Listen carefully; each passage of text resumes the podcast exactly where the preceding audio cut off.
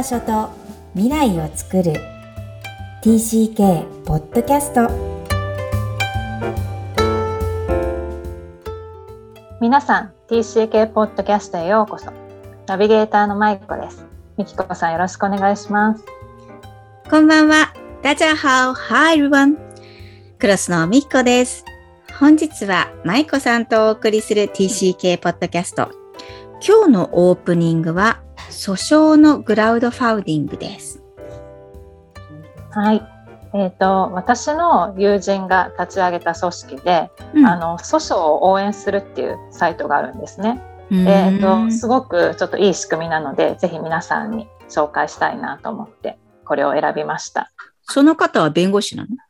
弁護士です。はい、はい、お願いします。コ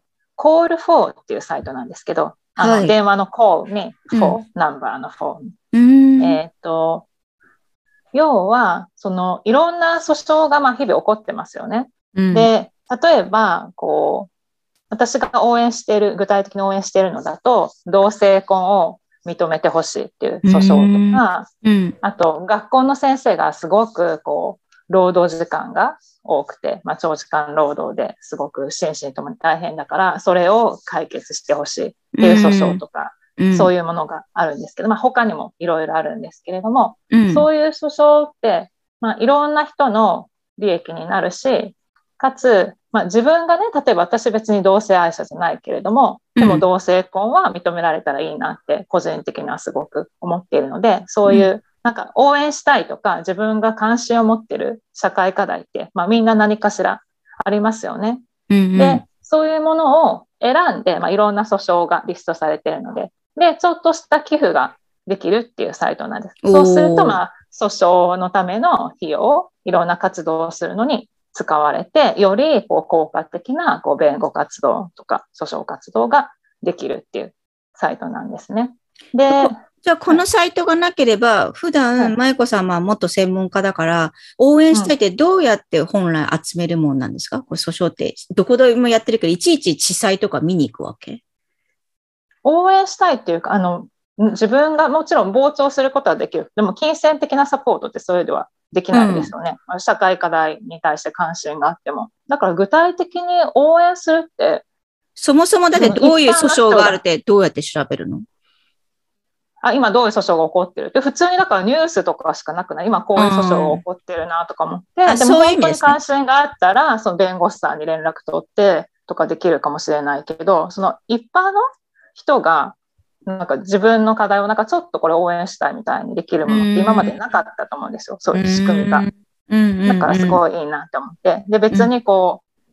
いろ例えば抗議活動をするとか、いろんな形があるけど、自分の意見を表明する手段って。でももっと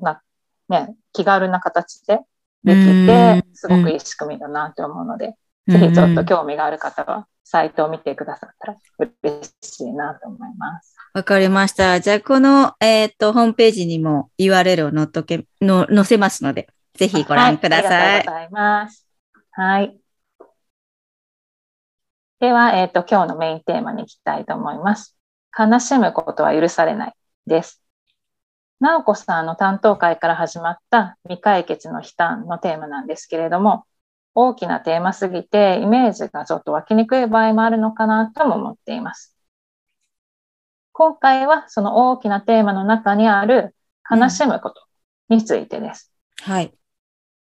悲しむことを許してもらえないというのは具体的にどういうことなんでしょうか？そうですよね。ワードだけ聞くとね、むちゃむちゃ大きいですよね。はい。悲しむこと。今日はマイナス感情にフォーカスするテーマです。いつもこのポッドキャストは比較的多くマイナス感情をトピックにしている、なんとも物悲しい番組なんですけど、いつもお伝えしているのですが、マイナス感情を感じるってことはとっても大事。ただ、TCK の生活様式において、このマイナス感情を感じる時間や余裕がないということが挙げられています。お子さんが TCK が嫌だって叫ぶ、その子供らしい時間、移動するのが嫌だでもいいんですけど、それは成長の過程には誰でも必要なんです。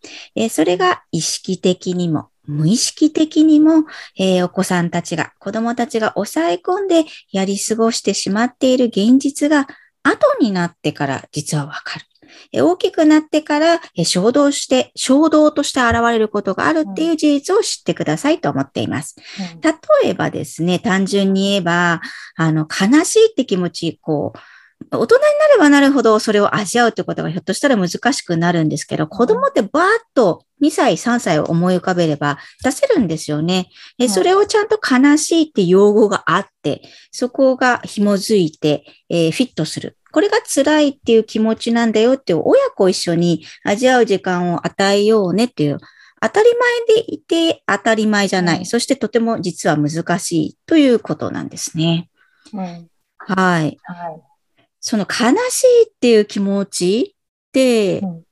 お子さんが TCK で出てきたことってありますか？まだ移動してないからね、舞子さんちは。TCK、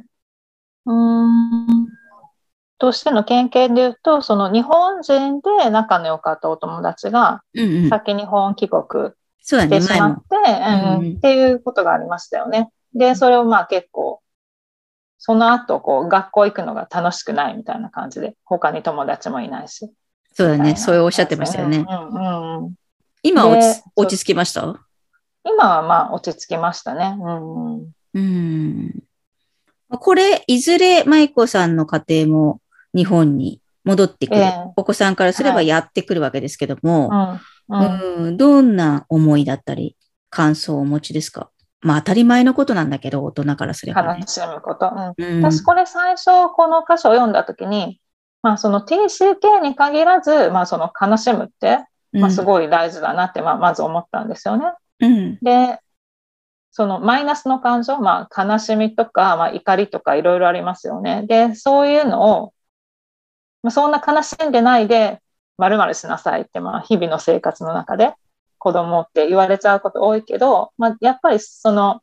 悲しい時は悲しいってちゃんと泣いたり、怒りを出したり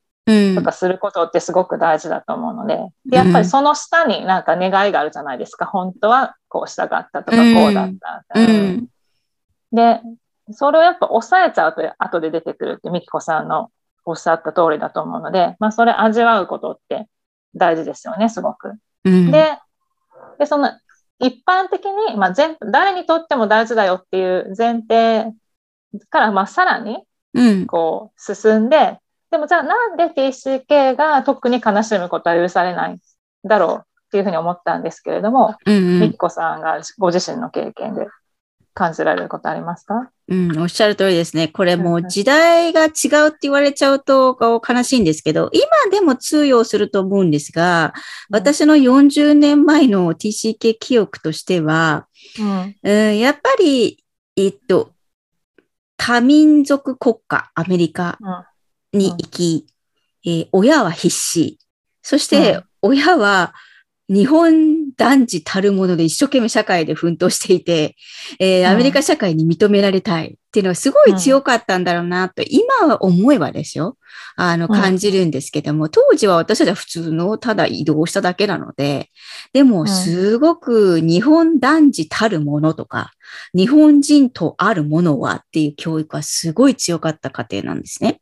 じゃああれがアメリカに移動しなくってそう言われてたのかってやっぱり薄かったと思うんです。ゼロだとは思いませんけど、それが異文化に行くからものすごいエンファサイズされて、親としても日々感じてるからそれを伝えたかったんでしょうけども、なぜか日本たるものもわからないのに、5歳の子が日本人たるものはっていうのは、頭となんか感覚で一生懸命捉えようとするっていうのはありましたね。私はラッキーなことに女の子なので、兄がそれを引っかかってましたよね。3つ上だったので、日本人たるものはとか、泣くなとか、泣いてでも私が泣いてても許されるんですけど、兄はやっぱり泣くことは許されなかったなっていうのは、うちの問題としてあったのかもしれないですけどね。でもそれはアメリカに行っちゃうと余計ある時代で、ポッドキャストのインタビューをさせていただくと、親子インタビューの回でも、やっぱり振り返ると自分はこう、大人の立場でお父さんが出ていただいて、頑張らなきゃいけないってものを子供に押し付けたなっていうのはちょっと反省してますっておっしゃってたので、すごいいいメッセージをいただいたな。それは頑張らなきゃいけないんだけど、まあ子供は子供で、そこで、その自分っていうものを謳歌するのであって、日本男児たるものをそこで教えなきゃいけないのかって、まあ、正解はもちろんないんですけど、うん、異様にこう、なんだろうな、民族性っていうのを強調されたな、ということで、こう、泣けないっていうのはあったな、っていうのはありますね。なるほど。そうなんですよ。だから、まあ、後ろ向きの感情を隠すための仮面をかぶれっていうわけじゃないんですけど、こう、なんだろうな、こう、ふりをしちゃうっていうところは、こう、